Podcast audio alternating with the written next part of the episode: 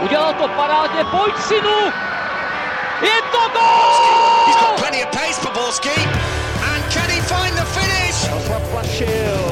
Ale Medemendaro, neuvěřitelná záležitost! Teď to chtělo přijedat Karlovi do běhu. Teď to chtělo o chviličku dřív. Heinz.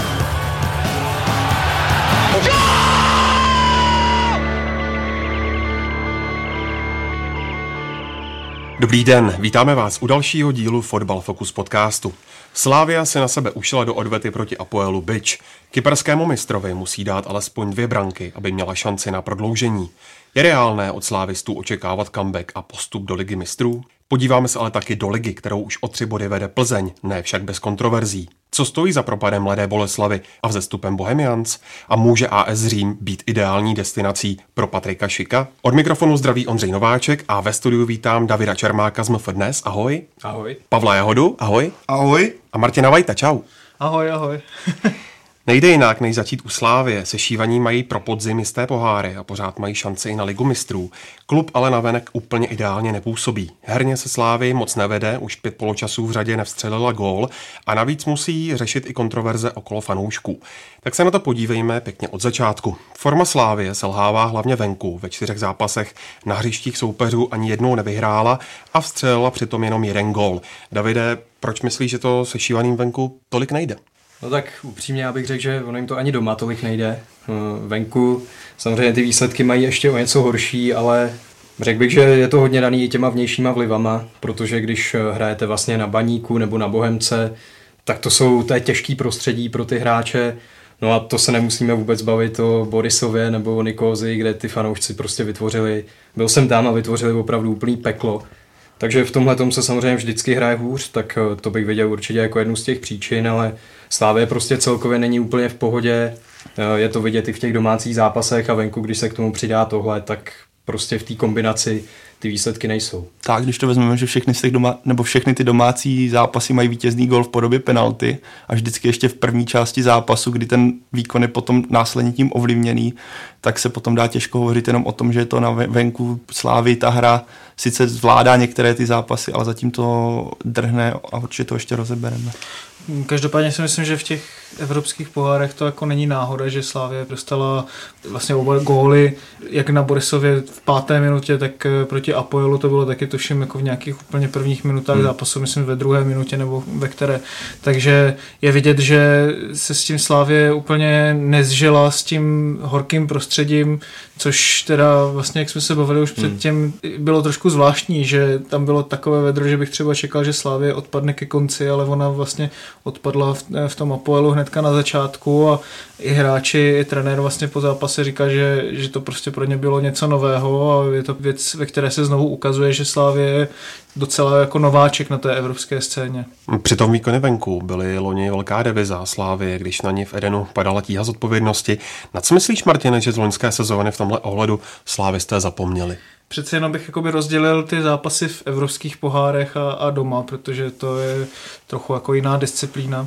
Každopádně si myslím, že jak v tom zápase proti Baníku, tak v tom zápase proti Bohemce bylo hrozně vidět, že Slávě hodně točila sestavou, proti tomu Baníku byly čtyři změny, teďka proti Bohemce tuším až šest změn, takže to tím bylo jako hodně ovlivněné, no, ale obecně mi přijde, a to teda nejenom jako v těch venkovních zápasech, ale docela dost i v těch venkovních, kde právě ty domácí týmy si můžou i vytvořit větší tlak, že Slávě trošku jakoby zapomněla hrát z bloku zataženě a pak vyrážet do protiútoku, že, že ten přechod, už jsme se o tom bavili tady vlastně několikrát, e, není ideální a hlavně jako v těch evropských pohárech mě přišla strašně rozházená jako po celém hřišti ta, ta obraná hra bez míče, jako nebylo to kompaktní, takže tam si myslím, že Slávě opravdu měla velké problémy a další věc je taky to, jak se daří, respektive nedaří krajním hráčům.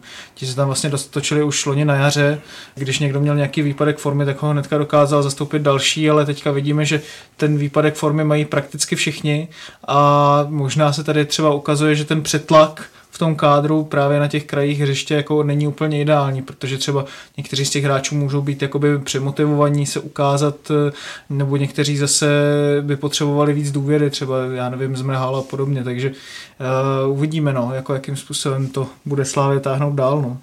Já bych řekl, že jim prostě chybí to, že se nechytli jedním dobrým výsledkem nebo jedním dobrým zápasem, že tam by stačilo vyhrát jednou 3-4-0 a myslím si, že ten tým by to strašně nakoplo, ale zatím na začátku sezóny se prostě hledají a možná to ještě bude nějakou dobu trvat. V Edenu je každopádně Slávia stoprocentní a nedostala tam ani gól. Vidíš tam, Pavle, nějaké zásadní změny ve výkonech, když si šívaní hrají v domácím prostředí a když nehrají venku? Já bych to zatím úplně nedokázal takhle odlišit. Slávě má nějaké v současnosti herní problémy a s těma se především musí vypořádat a podle mě to zatím není o prostředí úplně, pokud opomeneme nějaké horko někde. Spíše je to zatím o koncentraci a podle mě nějaká vyrovnanost a psychické nastavení v tom týmu, než o tom, kde by hráli v tu danou dobu. Jako jasně souhlasím do velké míry, ale přece jenom eh, doma nebo respektive Slávě za celou tu sezónu hrála, myslím, snad jenom ty tři z těch šesti zápasů nebo sedmi v plné sestavě a v prakticky, když hrála doma v té plné sestavě, tak eh, dominovala proti, proti Bate. Měla klidně vyhrát 3-0, proti hlavě začala hrát v té plné sestavě a po 17 minutách to zase bylo 2-0 a pak už to prakticky jenom dohrávala, takže přece jenom si myslím, že proti Apoelu jí tady tohle to může víc pomoct a může být jako víc v klidu. No. Ale je to i věc prostě nějaké mentální a taktické přípravy, prostě když víte, že na vás čeká nějaký tlak ze strany domácího týmu, tak se budete víc snažit trošku to jakoby přečkat prvních 10 minut, třeba trošku jako víc zdržovat, víc zakopávat balony do autu, být pomalejší při té rozhrávce a mně přišlo, že Slávě na tohle jakoby v podstatě moc nebyla připravená. Myslím si, že hodně to ovlivnili třeba proti Apoelu ty, ty změny v sestavě, že Gadeu se ještě potřeboval zžít se, se tou rolí stopera, i když je vlastně původně stoper a bylo prostě vidět, že, že jí tam chybí jako nějaké velké osobnosti. No. A navíc použiju takový to klišoidní, ale zrovna na hřišti Apoelu tam proti jim nestálo moc štěstíčko. Když to vezmeme první rok, nebo prv, to ani nebyla střela, odrazilo se to od hráče gól, pak Lop, který kdyby zkusil ten hráč podle mě desetkrát, tak se mu povede, ani jednou se mu nepovede, tentokrát se mu povedl. Teda není nic proti tomu hráči, ale myslím, to byl strašně těžký kop a byl to geniálně trefené. On byl šikovný. Doš, jako, byl, dobrý, byl jako ale... technicky byl schopný, ale jo, tohle jo. těch kop, který se úplně podle mě nepodaří po každý. Ještě v desáté minutě to takové, v takovém zápase a trefil to úplně skvěle přes Gadeo, takže eh, já vím, že to zní blbě, ale podle mě k fotbalu to vždycky patří, nebo k jakémkoliv kolektivnímu sportu, že to štěstí může hodně nahlodat a v desáté minutě se Sláví totálně rozmetali jakékoliv taktické plány na to, co tam, když se před zápasem ptali reporteři, co udržet, tak co nejvíc udržet, nejdíl udržet nulu nebo odjet od tam hlavně s nulou. A minuta 30 tam máte ten plán v háji, to není úplně ideální. To se musí odrazit na tom, když připočteme ty další věci, o kterých už jsme se tady bavili. A tady to štěstíčko jakoby potvrzuje ta statistika těch očekávaných gólů, nebo to expected goals, co jsem viděl vlastně, tak Apoel měl, když to tak řeknu, to z jedné střely dva góly, že, že tam byl nějaký expected goals 0,87 a Slávě snad nějakých 2,7 nebo tak něco, takže v podstatě řečeno jakoby nějakou statistikou, jakoby tak Slávě měla víc tutovek. Pavle, ty jsi minulý týden před eh, zápasem právě proti Apoelu hm, psal na Twitter, že by podle tebe absence Danyho nemusela zase tolik mrzet. Opravil bys teďka svá slova, ale hlavně myslíš si, že pro domácí zápas bude klíčové, aby Dany vůbec hrál? A je potřeba dodat k tomuhle. To, zdí, to by mě teďka mohli všichni fanoušci Danyho tady začít grilovat za to, že jsem napsal, že by bylo lepší, kdyby Dany nehrál. Já jsem to myslel z toho pohledu, že Dan je samozřejmě výborný hráč, rozdílový hráč, ale v tom zápase jsem čekal, a to byl ten důvod, který padl ten plán tím rychlým gólem, že Slávě bude hrát z nějakého defenzivního bloku, bude přecházet do rychlých protiútoků, kdyby mohli svědčit právě ty dvě rychlé křídla, na rozdíl od těch výkonů, kdy často držela míč a ta dynamika jí chyběla. Tomhle jsem čekal, že by to mohlo právě Slávy na, na, na Apoelu vyhovovat. Bohužel nastal scénář, kdy v desáté minutě to bylo 2-0 a Apoel najednou byl uspokojený takže takhle, ale neopravil bych to. Já si myslím, že kdyby ten začátek nebyl takový, jaký byl, jak, si mohl, tak to mohlo fungovat. Tady je otázka, jestli trenér Šilhavý musel na, postavit Miroslava Stocha. Samozřejmě ten hráč je neuvěřitelně rychlý. Je, I po těch dvou zápasech, kdy nastoupil za Slávy, je vidět, že co má v noze a co, jaký on má potenciál, co by ve Slávy mohl dokázat. Ale byly tam vidět uh, akce, kdy jasně bylo dáno, nebo da, jasně bylo zřetelný, že s tím týmem ještě není tolik zžitý, že tam chybí nějaký návyky, kam kdo nabíhá, kam se postavit. A proto si myslím, že ten jeho potenciál pro ten tým ten zápas nebyl vůbec dostatečně využitý. Takže mě osobně překvapilo, že tam třeba nešel zmrhal místo něj do základu, který sice není úplně asi v geniální formě současnosti, ale přece jenom s tím týmem je nějakou dobu prožil celou přípravu a ví co a jak.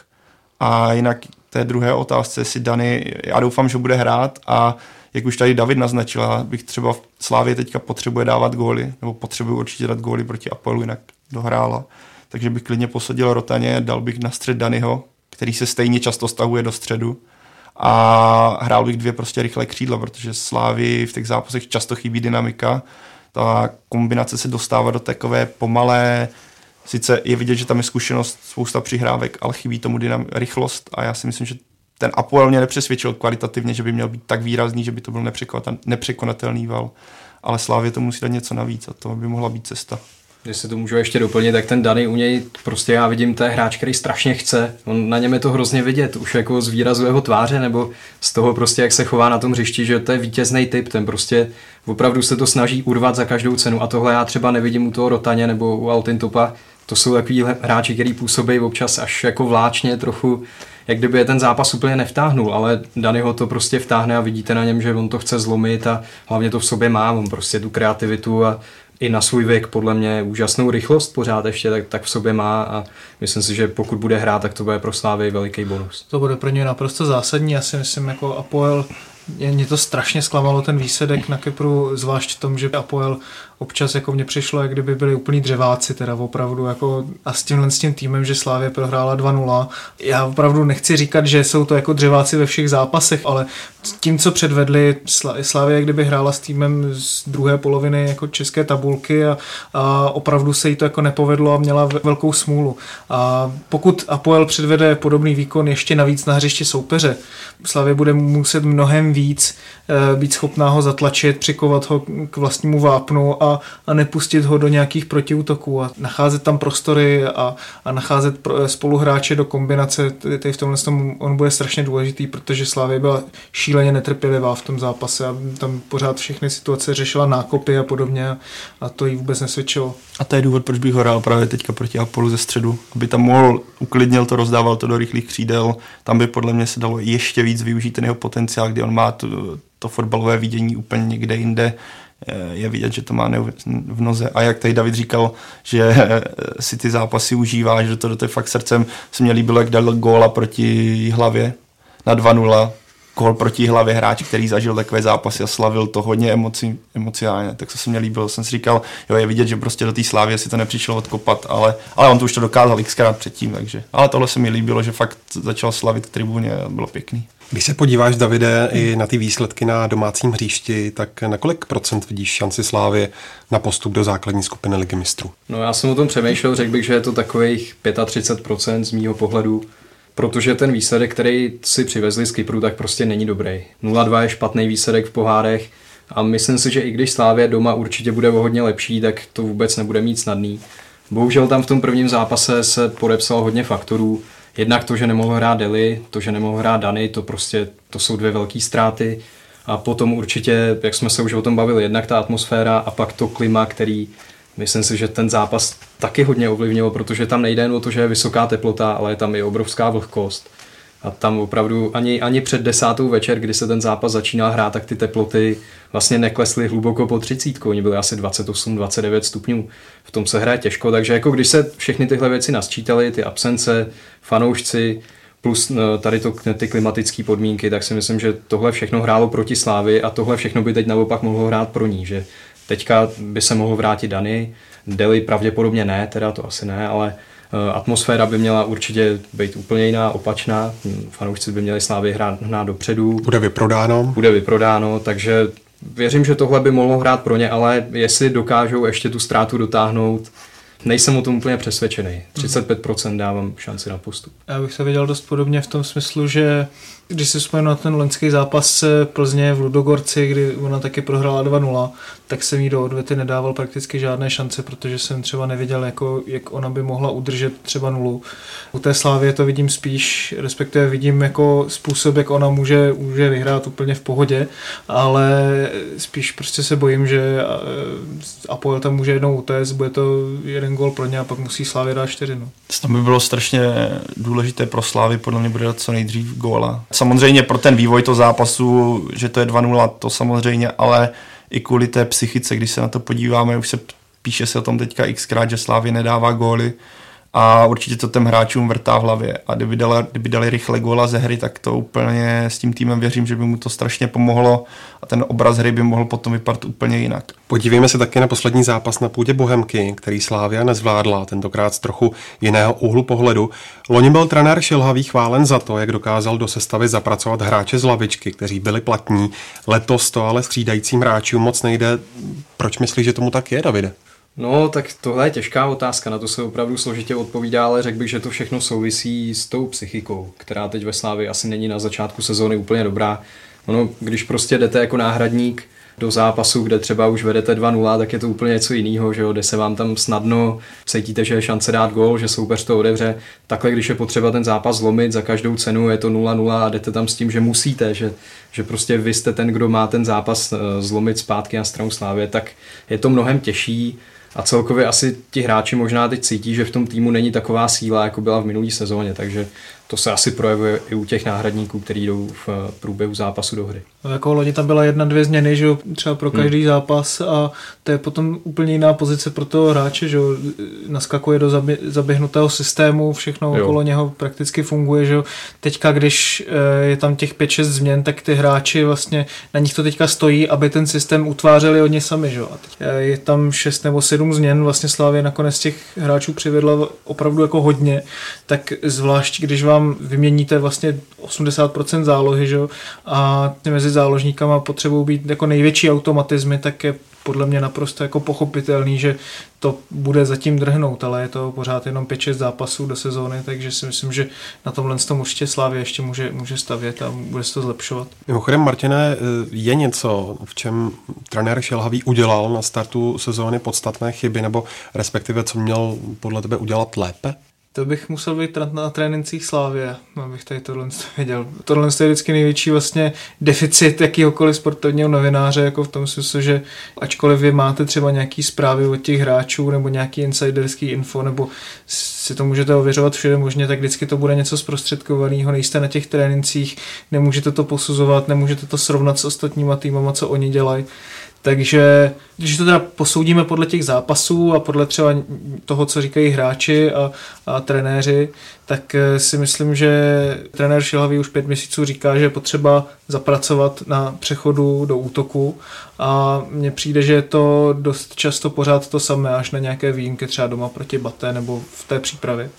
A co se týče těch dalších věcí, no tak eh, Myslím si, že nebyla tam úplně zvládnutá asi teda jakoby mentální příprava na ty začátky zápasu venku. To si myslím, že je i záležitost jako trenérů, zvlášť když se tohle jako zopakuje dvakrát po sobě. Na tohle je potřeba ty hráče připravit.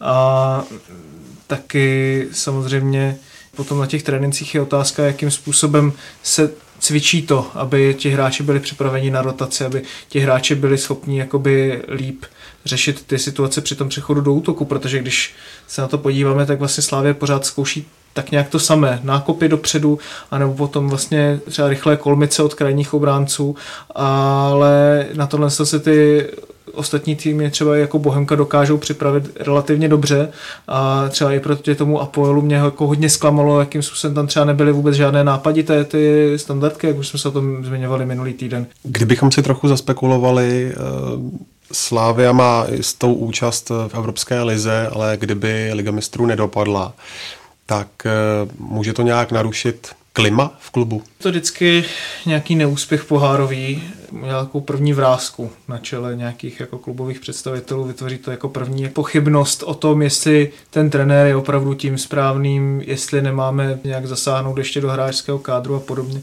Já bych eh, ještě s tím byl jako opatrný a trpělivější, protože opravdu ty změny jsou tam v té slavě překotné a teď to bude rok od té doby, co Šilhavý přešel a neprohrál v jediném zápase v Lize, což si myslím, že je jako téměř jako unikát. Ale pokud se třeba ten zápas proti Apoelu vůbec nepodaří, třeba Slávě prohraje a pak eh, o víkendu po nějakém jako jalovém výkonu, po tom, co není padne deka, třeba jenom remize doma proti Malé Boleslavi, tak si myslím, že už to možná začnou jako ty otázky padat. No jako Slávě podle mě, já nevidím ten šéfovi Tvrdíkovi do hlavy, ale on hlásal podle mě, že základ je, základ je postup do Evropské ligy, což Slávě splnila. Tohle samozřejmě jako manažer bych, nebo jako šéf klubu bych doufal, že jsem samozřejmě postoupí do ligy mistrů, ale když vezmeme tu turbulentní bod, dobu, jaká ve Slávi je a asi nečekali, že vyhrají titul, najednou ten titul je samozřejmě z úspěchy roste chuť, ale teď mají poháry jisté. Tudíž zbytečně by se ten tým je nějakým teďka procesu tvorby a nějakém ustálení se a vytvořit na něj, na trenéra nebo na kabinu tlak kvůli tomu, že se nepostoupilo do ligy mistrů, i když prostě teďka ta cesta je hodně nadějná když se hraje s Apoelem, nehraje se s Olympiakosem nebo někým takovým, tak by bylo podle mě kontraproduktivní. Já si myslím, že by, pokud by to Slávy nevyšlo, tak by naopak se mělo říct, OK, stalo se, jsme v takové době, ale máme jistou Evropskou ligu, můžeme nabrat další zkušenosti, pojďme z tohohle se odpíchnout a jít dál a ne najednou si říkat, hele, zklamali jsme, nepostoupili jsme do ligy mistrů. Slavě teďka má asi nějaké finanční zázemí, kdy tohle by případně, to je další faktor, který často vytváří tlak, který by v tomhle případě nebolelo, tudíž by prostě bylo podle mě samo proti sobě vedení, kdyby se tam okamžitě začal nějak bombardovat nějakými tlaky na, nějaký, na jakékoliv stranu.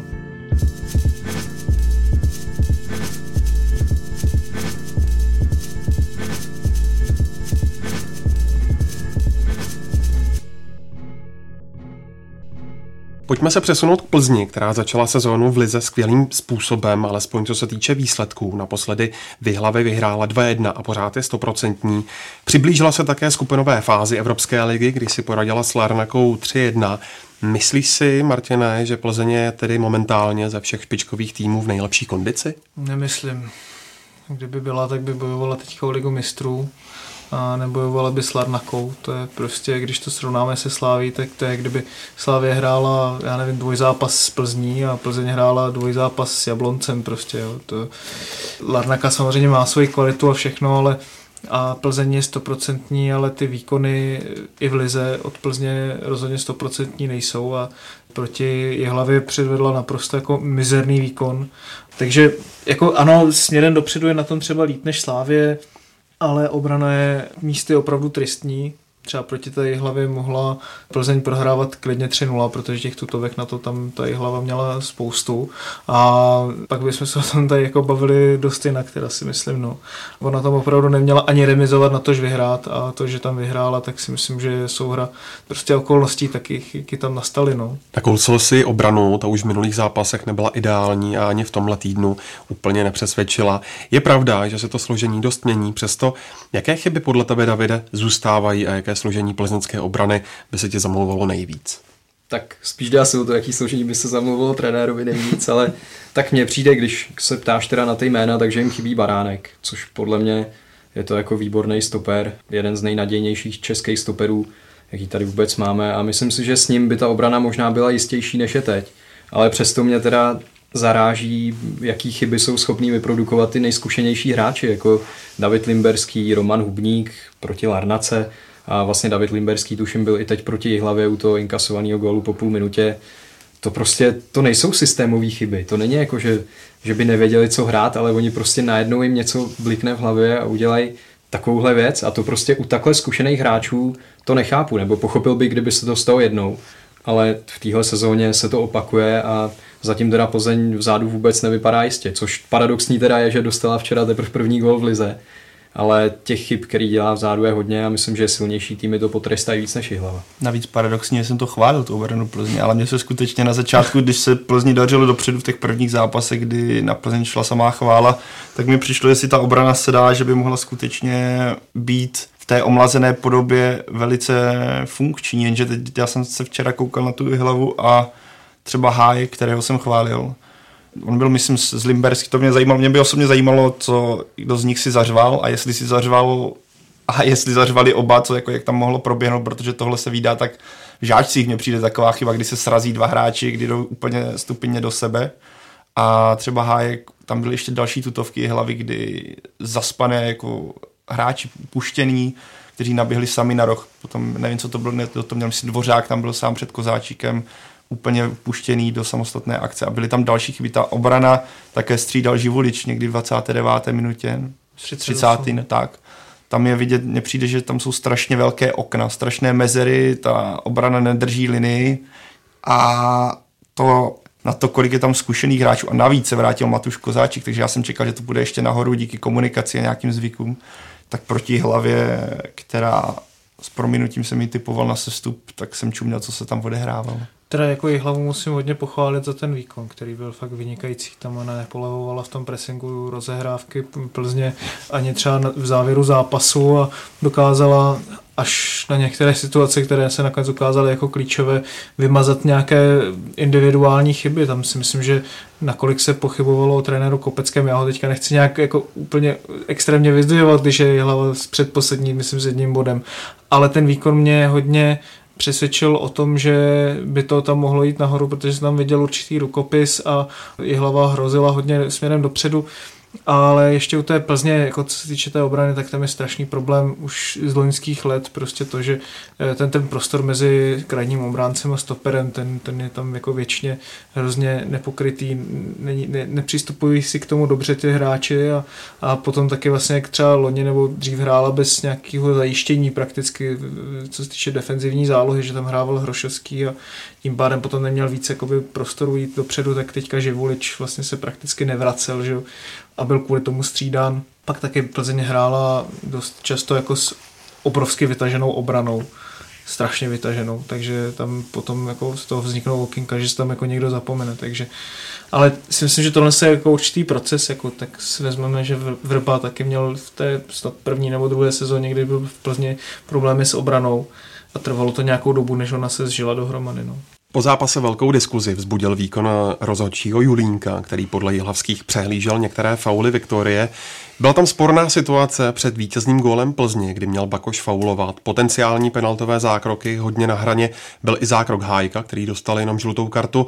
Jak si myslíš, Martine, že sudí zápas zvládnul? No, slyšel jsem názory, že to mohl být nějaký zářez nebo nakloněná rovina a podobně.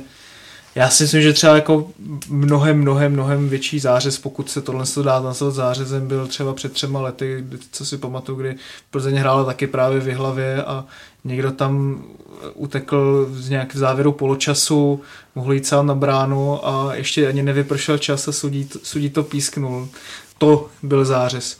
Tohle to uh, já si myslím, že Hájek měl dostat žlutou kartu. Že si, nemyslím si, že by měl dostat červenou, protože opravdu tam ten míč, to byla svíce, než by si to ten hráč zpracoval, to by se mohla udrazit úplně všelijak. Nebyl rozhodně ve 100% příležitosti, 100% příležitosti je, kdyby už byl přímo před tím brankářem a už by zakončoval, nebo, nebo kdyby, kdyby to měl na malým vápně z pěti metrů do prázdné brány. Tohle to si myslím, že se jako za to... Ano, možná to mohla být nějaká oranžová karta, třeba kdyby nějaká taková existovala, bylo to hodně cynický od Hájka, ale na červenou bych to asi nedával. Potom nějaké, jakoby, se mluvilo o nějakém připískávání Plzně, já jsem ten zápas z velké části viděl a neviděl jsem potom statistiku faulů, ale nevšiml jsem si, že by to bylo až jako něco strašně markantního, co by mě úplně trklo do oka. A co se týče té poslední situace, ano, Bakoš fauloval, přistrčil, teďka nevím, kdo to byl eh, z těch hilovských hráčů před tím rohovým kopem, ale potom už jsem si všiml předtím, že Jihlava hrozně zbrkle řešila ty situace, když třeba Kremenčík tam bojoval u autu s nějakým hráčem, ten ho dobíhal a ten hráč místo toho, aby to nechal odkop do autu, tak to prostě ještě odkopl zpátky na rohový kop a ta situace byla velice podobná. Potom, eh, co se týče toho bránění toho rohu, tak jako abyste v nastavení v 92. minutě si nechali dát gol z toho, když vám tam někdo jako dá gol ani ne hlavou po nějakém souboji, ale necháte si utéct, tak ano, byl tam faul předtím, ale tam bylo ještě další třeba tři, čtyři situace, které tady hlava mohla řešit spíš jako líp. Takže a pak tam byla taky třeba situace, kdy sudí Julinek už jsem viděl, že tam jako by chce nařídit penaltu pro Plzeň. V prvním poločase tuším, kopic tam spadnul a pak to asistent změnil, změnil na přímý kop, takže nevím. Ty jsi to taky sledoval, Davide. Jaký je tvůj názor? Sledoval jsem to, no, mám názor téměř podobný, ale s tím rozdílem, že ta závěrečná situace teda podle mě, tu, tu bych nezlehčoval. To prostě, tam to opravdu ten zápas hodně ovlivnilo, ten faul závěru neodpískaný, po kterým padl gol, takže tam celkem chápu naštvání hlavských a chápu i to, že po utkání říkali, že podají protest proti rozhodčímu, protože v těch emocích prostě takhle přijít v obod ze zápasu, ve kterým jste měli na výhru v podstatě, tak to věřím, že musí být těžký a beru to jako chybu rozočího, protože tohle si myslím, že by asi přehlídnout neměl. Tak, jako teďka nebudu vůbec obhajovat výkon rozhodčího nebo tak, ale hlava zároveň může být nahněvaná sama na sebe, kolik šancí měla a co všechno nedala. Pojďme se přesunout ke Spartě, která si doma připsala povinné vítězství 1-0 nad Slováckem. Trenér Stramačony udělal opět řadu změn, tentokrát čtyři. Každopádně už měl k dispozici více nových posil, celkem 8 z 11. Je podle tebe, Davide, Stramačonyho vysněná sestava hodně odlišná oproti tomuhle zápasu? To se taky těžko odhaduje, protože on zatím tu sestavu točí, takže já vůbec netuším, jaká je jeho vysněná sestava. To opravdu se strašně složitě určuje. Řekl bych, že podle toho výkonu to asi teda úplně snová sestava ještě nebyla, protože začátek se Spartě povedl, ale potom zase polevila. Řekl bych, že zase závěr zápasu byl vyloženě špatný, kde se trápili a málem ještě o to vítězství přišli. Ale určitě tam bylo pár pozitivních věcí, jako třeba výkon Hovorky, který nastoupil, mám pocit, po deseti měsících po náročné operaci kolené a ten teda zahrál výborně. To, za mě to byl snad nejlepší hráč na hřišti. Opravdu to zvlád na jedničku, takže tam bych řekl, že pan Stramačony objevil stopera do základu. Mimochodem jako... na sociálních sítích se rozjela velká vlna emocí po po Hovorkově pádu a mnozí diváci a fanoušci jej častovali výrazy jako simulant a podobně. Jak jste to viděli vy, když se takový hráč vrací po takovém těžkém zranění? No, já musím říct, já jsem byl přímo tam, takže já jsem neviděl ten opakovaný záběr, viděl jsem to z tribuny uh, jenom na velkou vzdálenost, takže tohle úplně neumím odhadnout, jestli simuloval nebo ne, ale i kdyby jako nadskočil, nebo i kdyby udělal něco, aby nedošlo k tomu kontaktu, tak to v jeho případě v podstatě chápu, protože se fakt vrací po dlouhým zranění a to koleno měl těžce zranění, takže chápu, že se takhle chrání. Nevím, jestli potom tam dělal nějaký kotrmelce na trávníku nebo něco, to, to už jsem nevnímal. A jestli jo, tak je to špatně, ale pokud nadskočil v souboji, aby se vyhnul kontaktu, tak to celkem chápu. Tady Spartu jako často kritizujeme, nebo je obecně kritizovaná, ale tohle zase, řekněme, jenom spekulace nebo teorie, kdyby se následně tady tyhle výsledky těsné, sice vydřené s tím závěrem, který není moc povedený, třeba za pár měsíců můžou být o to cenější, že zatímco teďka ten, jak už jsme tady naznačili, že ta sestava se stále hledá, jestli se teda někdy najde samozřejmě. Ale pokud se jednoho nenajde a ta Sparta se rozjede, tak tady tyhle výsledky z počátku, kdy jsou ty výhry strašným způsobem vydřené, tak můžou být strašně cené ve finále. Já si ještě myslím, že asi úplně jakoby ani žádná vysněná sestava jeho není, nebo si úplně nemůže dovolit vzhledem k tomu kádru, jaký on tam má, protože Eh, jednak teda on chce na každý zápas zkoušet něco jiného, protože se přizpůsobuje jakoby těm protivníkům a jednak prostě je podle mě nereálné, aby Sparta, a zatím to pořád jakoby vypadá stejně, že je tam nějakých 33 hráčů nebo kolik, i kdybych tam byl 25, tak nehrajou poháry a potřebuje dávat prostor i dalším hráčům. Sparta přišla o poháry, ale pořád si udržuje hodně široký kádr a dokonce přestupového období na odchody jinam do Evropy už moc času nezbývá. Proč Davide Sparta otálí z odchody? Kdo by si podle tebe mohl nakonec vytáhnout toho černého Petra? Tak to je pro mě oboje taky velký otazník. Já mm, mám pocit, že už asi tři týdny nebo čtyři týdny už pan Stramačony říká we are too much, je nás tady hodně. Takže já jsem čekal, že ten tým zeštíhlí o něco dřív, že už bude jasno, ale zřejmě z nějakého důvodu se to ještě táhne. Zkoušel jsem přemýšlet o těch důvodech, proč to tak je a asi mi z toho vychází, že ti hráči, kteří jsou teď ve Spartě, tak pro ně jako není úplně jednoduchý odejít na hostování třeba do Zlína nebo prostě do nějakého v uvozovkách menšího klubu, i když Zlín teda bude hrát na rozdíl od Sparty Evropu.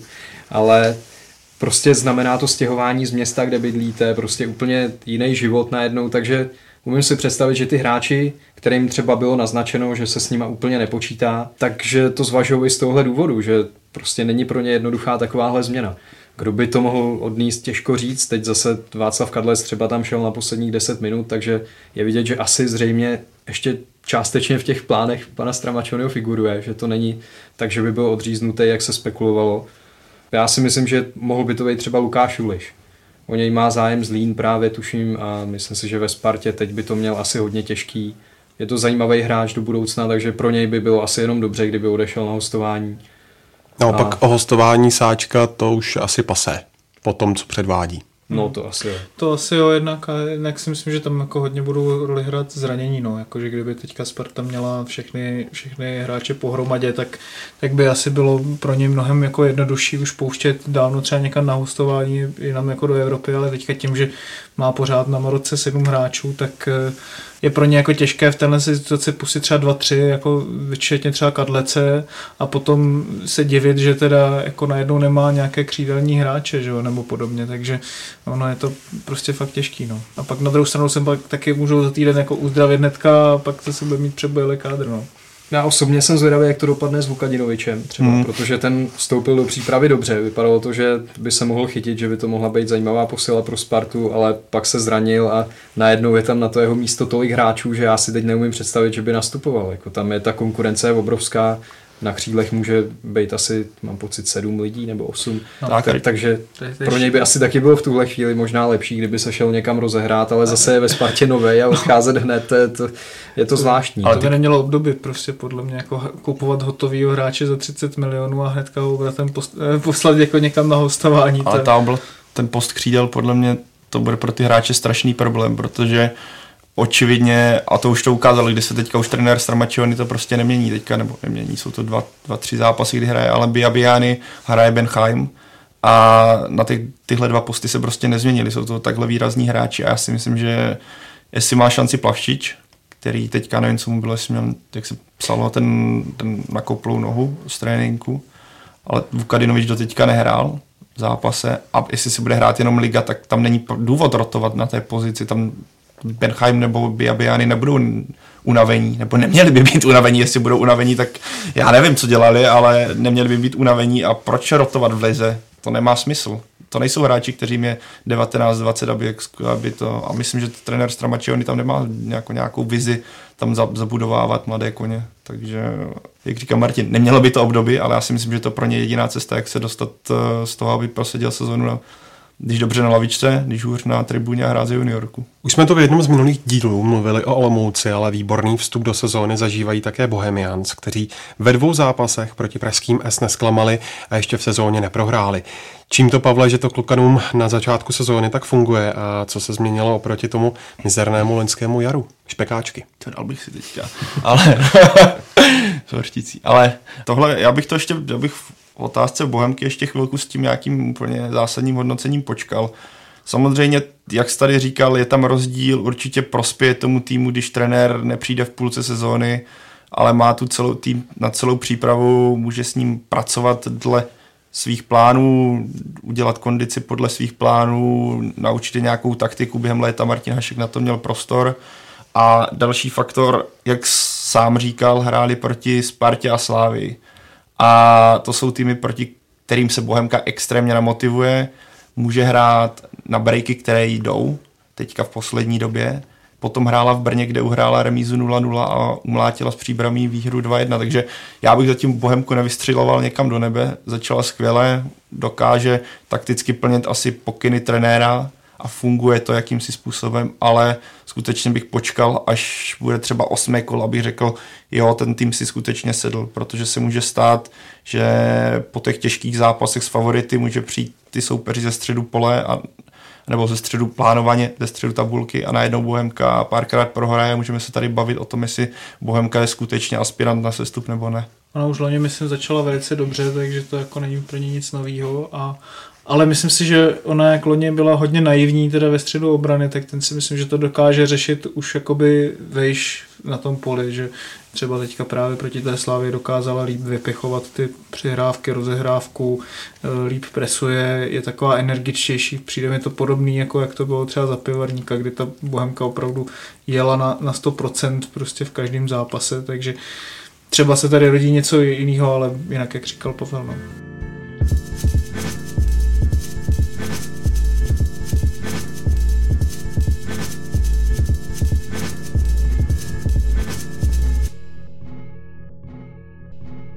Ještě než se dostaneme k dalšímu dění v první lize, podívejme se do Itálie, kde se pořád řeší další působení Patrika Šika.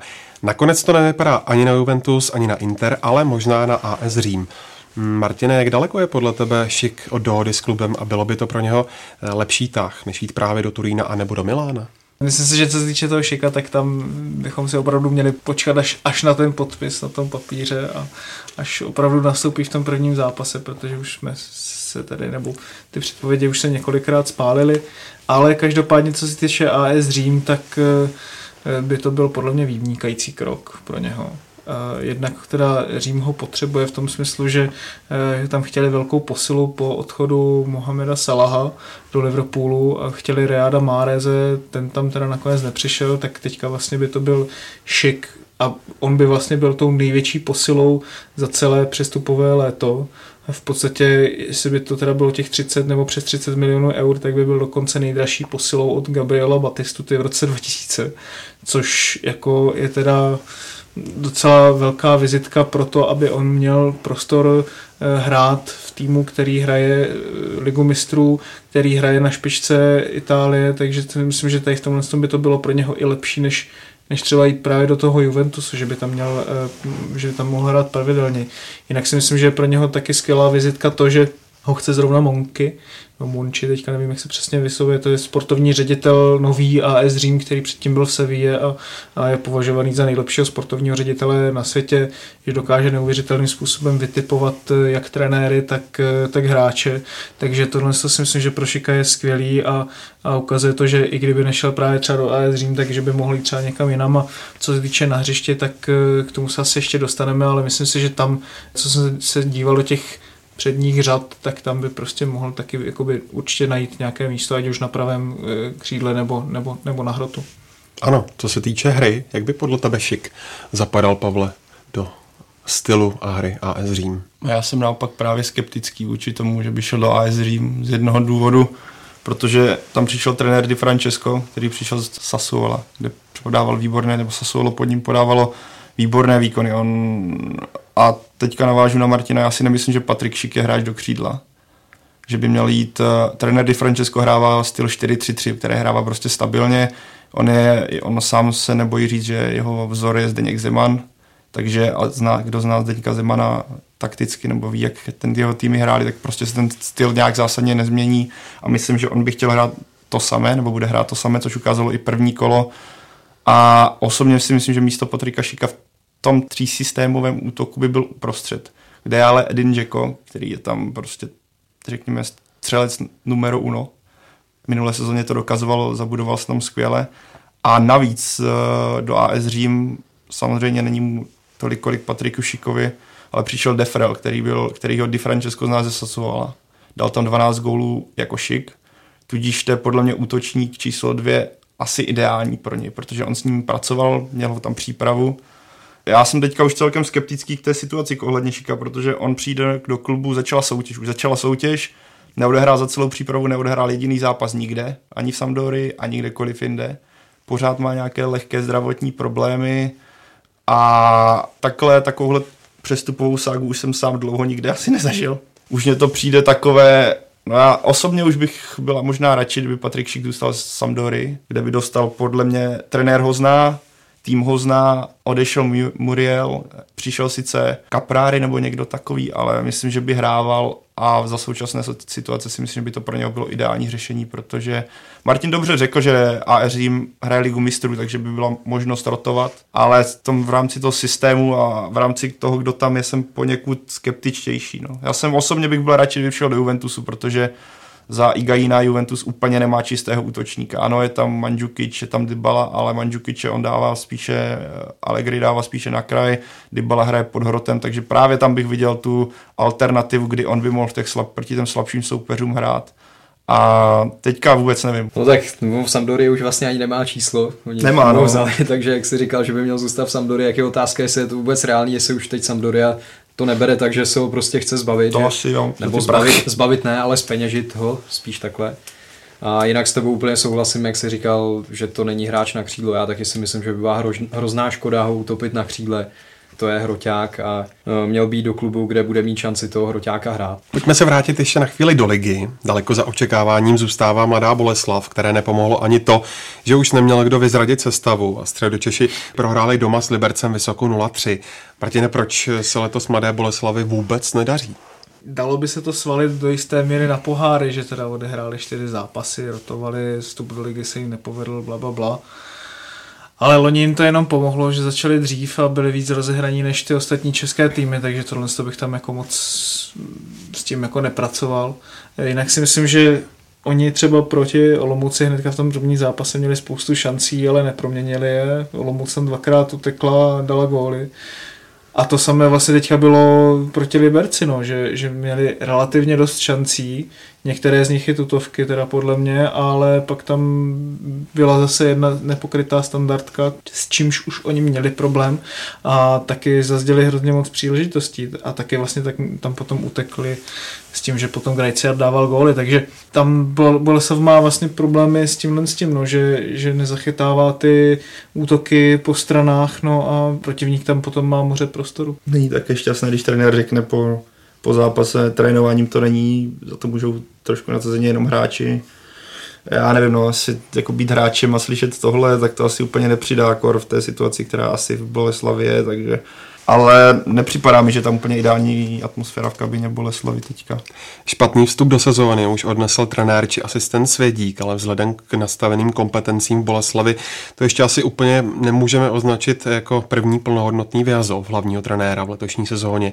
Každopádně, jaké šance dáváš Davide Dušenu Uhrinovi, že tuhle statistiku v brzké budoucnosti načne? No tak bude záležet na výsledcích ale já to vidím tak, že on je dobrý kamarád nebo dobře, velmi dobře vychází se šéfem klubu panem Duvkem, který ho tam určitě bral s nějakou představou, takže myslím, že ho bude chtít podržet, že to není o tom, že teď by jim třeba nevyšel příští zápas a trenér Uhrin by skončil. Myslím si, že jako nějaký čas ještě dostane, ale zase určitě ne nekonečný, protože ten start eh, si takhle v Boleslavi nikdo nepředstavoval, takže řekl bych, že pokud se jim nepovedou třeba příští tři zápasy a Boleslav bude pořád takhle dole, tak se o tomhle tom asi už uvažovat bude. Hodně bídně je na tom taky Brno, které je s jediným bodem na posledním místě. V čem vidíš, Pavle, hlavní příčiny mizérie zbrojovky? No, tam jich bude asi víc, ale když se podíváme, kdo před sezónou odešel, kdy dva nejklíčovější hráči a kdo přišel a jak si to zatím sedlo, tak uh, tam vidím jeden z klíčových faktorů. No, respektive ta atmosféra kolem Brna je problematická od té doby, co skončil trenér Kotal, kdy se Brnu povedlo šesté místo a nastavila se tam nějaká filozofie útočnějšího fotbalu, která při minulé sezóně prostě nefungovala úplně ideálně a z Brna se stal remízový král. A teďka to je ještě mnohem horší, protože já, podle mě úplně klíčová postava celé kabiny Pavel Zavadil odešel do Opavy. To byl jak už jsme tady říkali, že Dany je zažraný do fotbale, tak to je on ve svém věku, to, je, to bylo něco neuvěřitelného, co on dokázal na tom hřišti.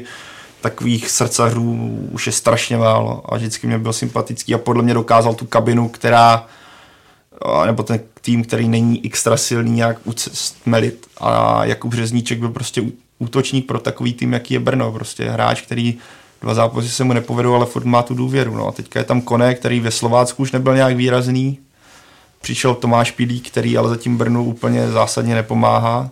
Obrana je děravá. Ten tým prostě nefunguje jako celek. A trenér Habanec, který měl, málo který trenér asi v Česku měl za poslední dobu takovou důvěru, že na něj vsadilo se všechno. Což podle mě bylo dobře, protože se tam nastavila nějaká koncepce za to stavu, že se skončilo po šestém místě a změnil se trenér. Ale Teďka se po Olomouci na něho počkali fanoušci a teďka Brno hraje ze Spartou. Takže pokud Brno nevyhraje ze Spartou, což bude těžké, ale zase jsou ty týmy, kdy se dokážou namotivovat, tak si myslím, že už se tam bude muset něco dít na trenérské pozici, protože ten tým očividně nefunguje a nevypadá to, že by se tam něco mělo zásadně změnit, pokud Brno nekoupí posilu, kterou by strašně potřeboval. Problém je, že by potřebovala rozdílovou posilu. A já nevím teda, jaká, jak je na tom finančně zbrojovka, ale nejsem si úplně jistý, že si můžou dovolit rozhazovat velké miliony sem a tam, což by teďka potřebovali. Dobře, na tom není ani 13. Jablonec, který po čtyřech kolech pořád nevyhrál. Nejhorší obranu v lize má Dukla spolu s Baníkem, nepřesvědčuje ani Karviná nebo Teplice. Martine, kdo podle tebe zatím kromě už zmíněné Boleslavy zůstává za očekáváním a nebo by se dokonce mohl připlést do boje o záchranu? Já myslím, že už jakoby všechny ty týmy, které tak nějak zklamávají, asi vyjmenoval. Mě osobně asi nejvíc zklamávají zatím Teplice, to jako nemyslím si, že by měli hrát nějak jako o záchranu, ale eh, když to srovnám s tím loňském, tak vlastně třeba ta obrana zůstala víceméně stejná.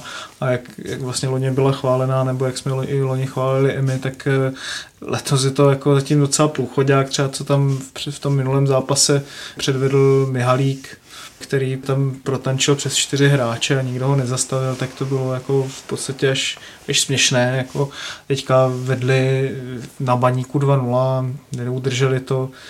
To si myslím, že jsou takové výsledky, které, které můžou Teplice hodně mrzet, zvlášť teda ještě po té loňské sezóně ten takový jako hodně trpký závěr, kdy oni v tom posledním kole mohli jít do poháru evropských a nakonec nešli chybí mi tam takové jako větší zaujetí a taková větší kompaktnost jako ze jejich strany, co jsem viděl něco z těch zápasů nebo z těch sestřihů, takže to mě docela zklamává, no, Teplice asi. Pojďme se ještě narychlo podívat do druhé ligy, která má za sebou už taky čtyři kola a v jejím čele jsou zatím České Budějovice. Jeho Češi vypráskali v neděli Hradec 4-1. Davide, myslíš, že by jim tahle fazóna mohla vydržet i na postup? Na to ještě strašně brzy. Teď opravdu ještě hrozně brzo soudit, kdo by mohl postoupit, protože ta druhá liga je vyrovnaná a těch týmů, který mají šance na postup, je tam mnohem víc. Ale řekl bych, že Český Budějovice jsou tradiční klub, mají pěkný stadion, dobrý zázemí, takže pokud jako by měli výsledky, tak oni do té ligy patří určitě. Osobně bych řekl, že určitě i Opava by měla promluvit do toho boje o postup. Ty mě zaujaly už v loňském roce a nejen tím tažením ve finále poháru, ale až do finále poháru, ale i tu druhou ligu zvládali dobře. Takže tyhle ty dva týmy, dejme tomu, že by mohly být největší favoriti, ale tak Viktor Kažiškov taky vyhrála včera, tuším, nebo předevčírem 5-0, tak třeba se ještě k ním přidá taky. Snad mentální kouč Davida no, no, pracuje. Přesně tak, vypadá to nadějně. No a jinak jako jo, dejme tomu, že tihle dva by mohli být favoriti. Já ještě bych tam asi připočítal Hradec, který tradičně taky pendluje mezi první a druhou ligou, takže třeba se k ním přidá taky promluví do boje o postup, ale jak jsem říkal na začátku, je fakt hrozně brzo a ta soutěž je hrozně vyrovnaná. Každopádně si myslím, že pro ty týmy z té druhé ligy teďka bude určitě jednodušší postoupit než loni, kdy tam teda kromě těch silných sestupujících byly i ty silné týmy jakoby okolo, kdy tam Opava předváděla výborné výsledky, Vlašem a podobně. Takže letos by to mohlo být jako určitě vyrovnanější, protože třeba i příbram té se vůbec nedaří zatím v prvních čtyřech kolech.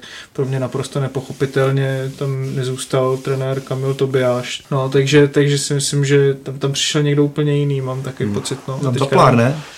No, je tam Toplár, no. Je tam, a, no, jako no. trenér, ano. No. Tak to je z dnešního Fotbal Focus podcastu vše. Děkuji, že jste si udělali čas a děkuji také vám, posluchačům, že jste nás doposlouchali až do konce. Rádi bychom vás upozornili, že Fotbal Focus podcast naleznete nově také na YouTube kanálu ČT Sport, stejně jako na obvyklých místech, Soundcloudu, iTunes a dalších podcastových aplikacích a samozřejmě našich stránkách čtsport.cz. Mějte se hezky a do příštího týdne naslyšenou.